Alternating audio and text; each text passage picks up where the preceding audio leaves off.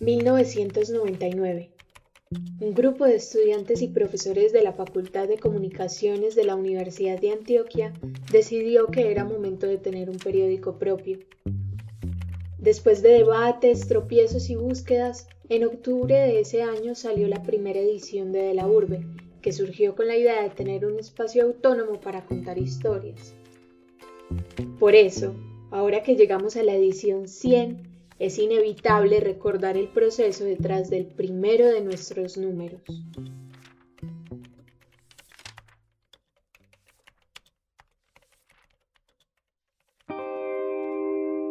Cuatro momentos. Cientos de historias. Un podcast de De la Urbe.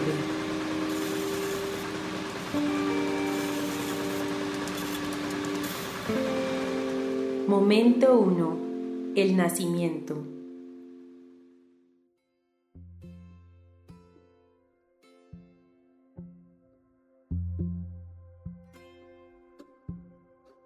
Jaime Quintero, quien participó de esta primera edición, llega al relato para contarnos cómo el periódico marcó un antes y un después en la historia de la facultad y en su propia vida.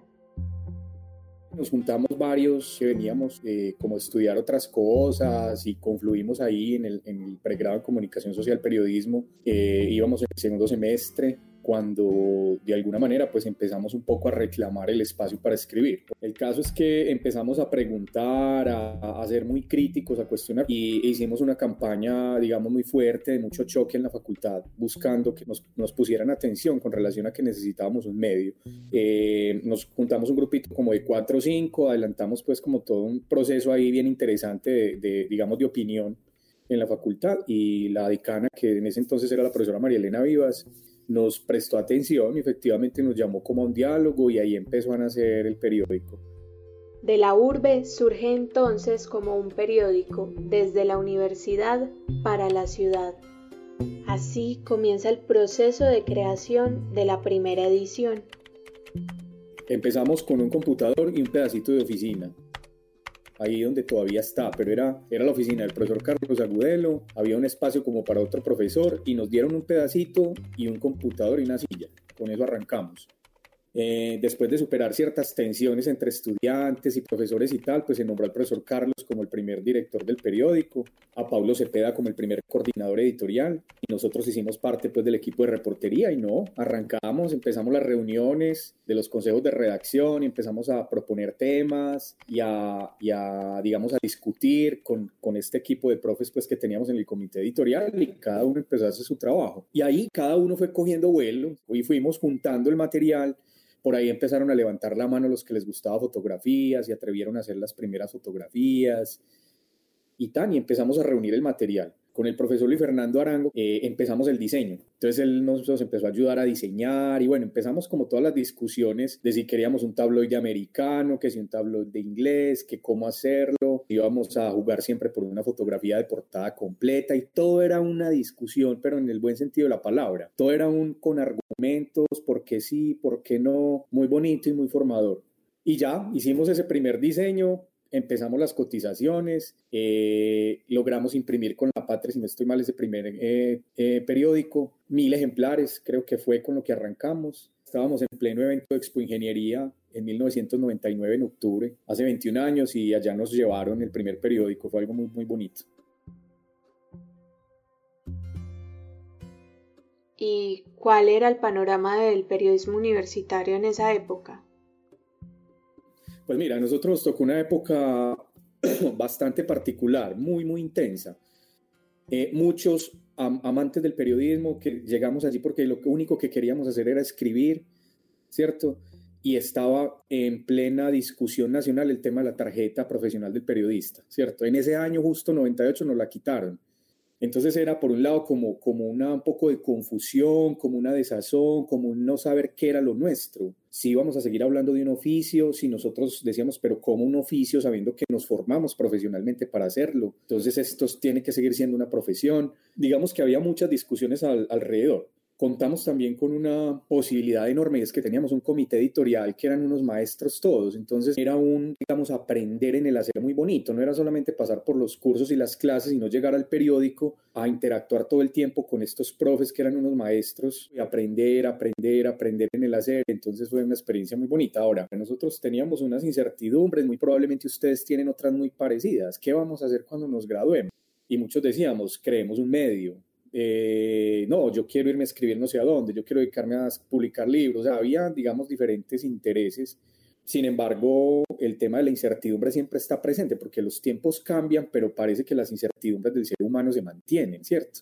No, no cambian mucho, entonces también nos hacíamos muchas preguntas. Entonces ese era como el panorama, yo creo que más que angustiarnos por lo que íbamos a hacer después de graduarnos, yo creo que a todos los que estuvimos en De la Urbe nos embargó fue una gran alegría de hacer lo que hacíamos, de poder escribir, de editar el periódico, de repartir dos mil ejemplares por toda esta ciudad, de ver cómo nos llegaban comentarios de todos lados de que era un muy buen periódico universitario, nos invitaban a muchos lados a hablar de la urbe, a, facilitar charlas sobre periodismo, siendo unos estudiantes chiquitos y nos llevaban a todo lado y nosotros sacábamos pecho porque era una experiencia muy bonita y muy formadora. Desde aquella primera edición, De la Urbe comenzó a hacerse preguntas sobre el periodismo, preguntas que prevalecen hasta hoy, como lo narra Jaime en su columna Sepulcros Blanqueados. ¿De qué les puede servir a los medios y al país el hecho de colorar una imagen si continúan presentes la ligereza informativa, la falta de análisis, la formación superficial, la falta de conciencia del conflicto y la vertiginosa competencia por la noticia de último minuto. Que pasa es que en ese tiempo, como el conflicto armado estaba tan álgido en el país, ¿cierto? Era tan, tan, tan difícil la vida en Colombia por el tema del conflicto armado, los medios de comunicación hicieron un pacto, eh, digamos, para empezar a desescalar o a bajarle más bien a la información que tuviera que ver con conflicto armado, que eso era una, una cosa absurda, porque pues eso lo tenemos, lo que tenemos que hacer es informarlo de una manera inteligente, ¿cierto? Pero no esconderlo. Y los medios de comunicación eh, televisivos y audiovisuales entonces tomaron la decisión de que cuando hubiese imágenes violentas las iban a poner en blanco y negro. O sea, eso generó toda una discusión en el país y más en las facultades de comunicación y todo, porque qué sentido tiene. En vez de irnos a decolorar una imagen, ¿por qué no nos pensamos y reflexionamos más bien la manera en cómo estamos haciendo periodismo y cómo estamos informando sobre las, vicisitudes del país, ¿cierto? Que eso era, era lo, que, lo que efectivamente nos debía convocar. Por eso sepulcros blanqueados, ¿cierto?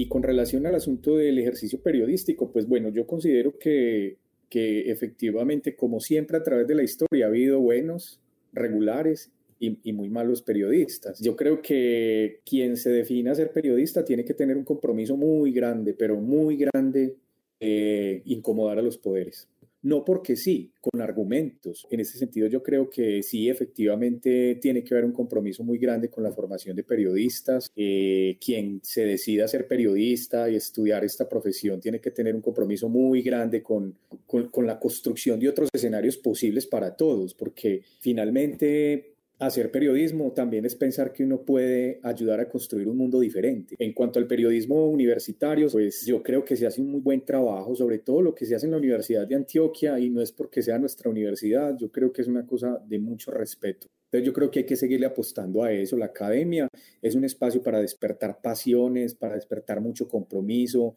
para formar profesionales realmente comprometidos con que lo que están estudiando y lo que van a ejercer el día de mañana es una, una profesión bellísima, bellísima, llena de posibilidades y sobre todo que tiene que estar regida por la esperanza de que es posible construir un mundo diferente. Bueno, ¿y qué reflexiones le dejó esa primera edición y su tiempo en De la Urbe? Bueno, eso fue una escuela muy bonita, digamos un aprender constante. Yo, yo tuve varios eh, enseñanzas de vida, creo yo, muy, bonitas. Cada edición de la urbe traía después un montón de situaciones, dificultades, problemas, alegatos, amenazas de demandas. No, eso era una cosa, pero estábamos aprendiendo y, y aprendimos.